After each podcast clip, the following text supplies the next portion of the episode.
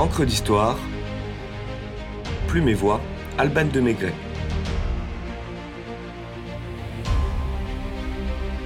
L'Orient Express, tapis magique pour Byzance.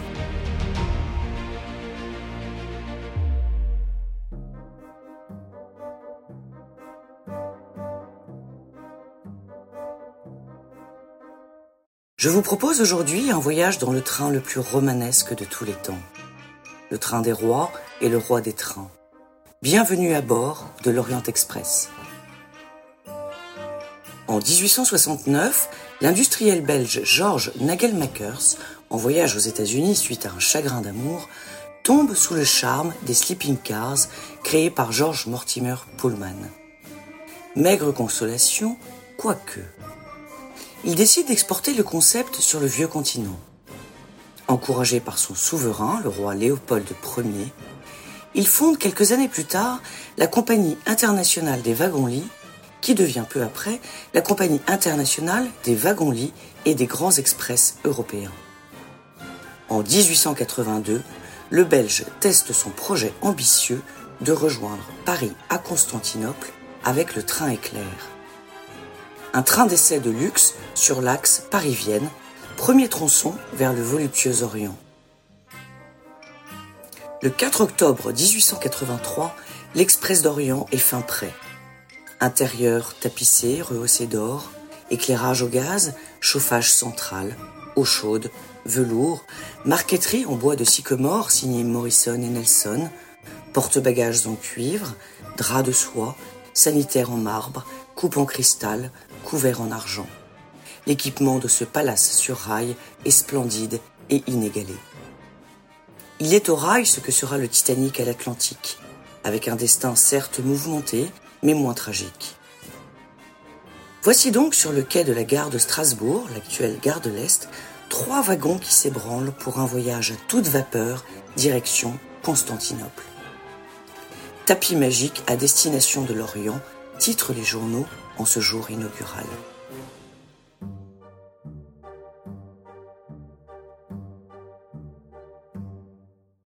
Parmi les 40 heureux invités, Edmond About, figure incontournable de tout Paris, ami de Napoléon III, écrivain et critique d'art, membre de l'Académie française, nous relate son périple ébloui et étourdi dans De Pontoise à Stamboul.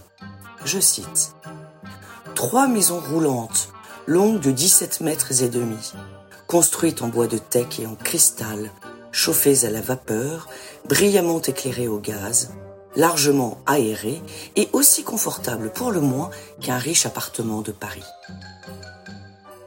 En réalité, à cette date, le trajet jusqu'à l'ancienne Byzance n'est pas encore direct. Après la traversée de Strasbourg, Munich, Vienne, Budapest et Bucarest, les voyageurs descendent à Géorgie, sur les berges du Danube, en Roumanie, où les attend un bac pour la Bulgarie. Un autre train les conduit à Varna, un port de la mer Noire, et un vapeur effectue la liaison jusqu'à Istanbul. Un voyage de 80 heures sur 3094 km avec comme fond de paysage la Bavière de Louis II, l'Autriche-Hongrie de François-Joseph, la Serbie d'Alexandre Ier, la Bulgarie d'Alexandre Ier, la Roumanie de Carole Ier et la Turquie d'Abdulhamid II. Le train, rebaptisé officiellement Orient Express en 1911, voit son itinéraire se modifier en raison des guerres des Balkans. Belgrade devient son terminus. S'ensuit la guerre de 14-18 et la réquisition des wagons par l'armée allemande. Le 11 novembre 1918, le maréchal Foch et les Allemands signent l'armistice de la Der à Rotonde, dans la voiture-restaurant numéro 2419D de la Compagnie internationale des wagons-lits. Aménagé en bureau pour la circonstance, ignorant que quelques années plus tard, le 22 juin 1940, la France capitulerait face à Hitler dans cette même voiture. Ironie de l'histoire.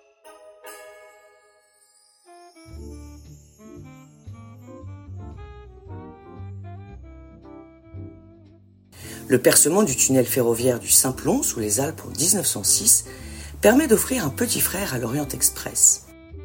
Mis en circulation à partir de 1919, le Simplon Orient Express propose un parcours plus méridional qui évite l'Allemagne. Lausanne, Milan, Vérone, Venise, Trieste, Zagreb, Belgrade, Sofia, Salonique et enfin Istanbul. Commence le véritable âge d'or du train de légende. Les wagons, avec leur livrée bleu nuit relevés d'un filet d'or, deviennent un théâtre propice aux intrigues et aux aventures des années folles. Subtil mélange des styles Belle Époque, Art Nouveau et Art Déco, l'Orient Express invente son propre style et devient l'icône de l'éclat d'une époque où prospérité rimait avec élégance, à l'instar de la voiture numéro 4141 décorée par la LIC. La Deuxième Guerre mondiale contraint à une nouvelle interruption des voyages qui reprennent en 1946. Mais devant atteler des voitures ordinaires, l'Orient Express perd son appellation de train de luxe. De surcroît, en pleine guerre froide, les démocraties populaires d'Europe de l'Est acceptent mal cette entrave occidentale dans leur rideau de fer et intensifient les contrôles. Le mythe s'essouffle et la concurrence de l'avion n'aide pas. Le Simplon arrête de circuler en 1962 et l'Orient Express effectue son dernier voyage le 20 mai 1977. La compagnie n'ayant pu résister à l'essor du marché aérien, les wagons sont vendus. Amoureux du train mythique, le magnat britannique Sir James Sherwood, tel un Robin des Bois des riches, vole au secours de la légende et rachète deux wagons de l'Orient Express ainsi que d'autres désaffectés de différentes compagnies. Il les restaure dans l'esprit du train mythique et lance en 1982, sur les rails, un train reconstitué. Il reprend du service sous le nom de Venise Simplon Orient Express et continue aujourd'hui de circuler pour des voyageurs nostalgiques ou romantiques, aisés et peu pressés.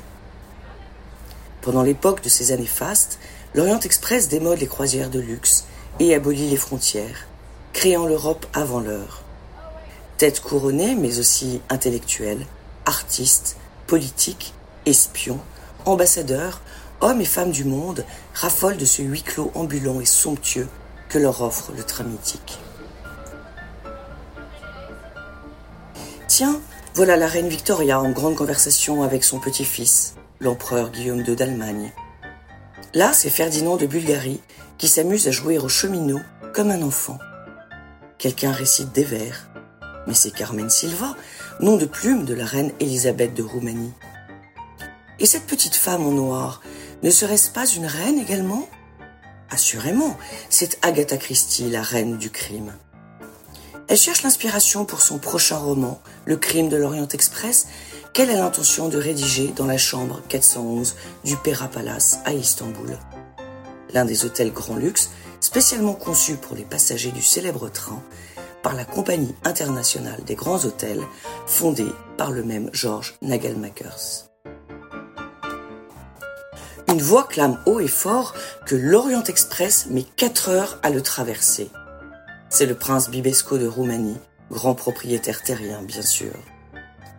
Laurence d'Arabie, Sarah Bernard, Coco Chanel, Serge de Diaghilev, Marlène Dietrich, Greta Garbo, Sacha Guitry, Pierre Loti, Miss Tinguette, Pablo Picasso, Colette, Graham Greene, Joseph Kessel, Vladimir Nabokov, John Dos Passo, Ernest Hemingway, Jean-Pierre Rémy, Paul Morand, sans oublier 007 sous les traits de Sean Connery. Des passagers légendaires qui attisent la magie d'un lieu dont le seul nom évoque une invitation au voyage, à l'évasion et au frisson. On prétend que la fascinante femme qui déguste une coupe de champagne en agréable compagnie est Mata Hari, une espionne double, et qu'elle tient son QG dans l'écrin précieux de son compartiment. Pourvu qu'aucune femme ne disparaisse. Rien n'est moins sûr lorsque l'on croise Alfred Hitchcock à bord. Grâce au travail du chercheur Arthur Mettetal, 17 wagons d'origine, étonnamment bien conservés, ont été retrouvés en 2015 en Pologne et rapatriés à Paris. La rénovation, confiée à l'architecte Maxime Danjac, dans la plus pure tradition du patrimoine français, devrait permettre aux joyeux Bleu Nuit et Or de circuler bientôt à nouveau entre Paris et Vienne sous le nom de Nostalgie Istanbul Orient Express. Voyager à bord de l'Orient Express Ce n'est pas l'avion, certes, mais c'est déjà Byzance.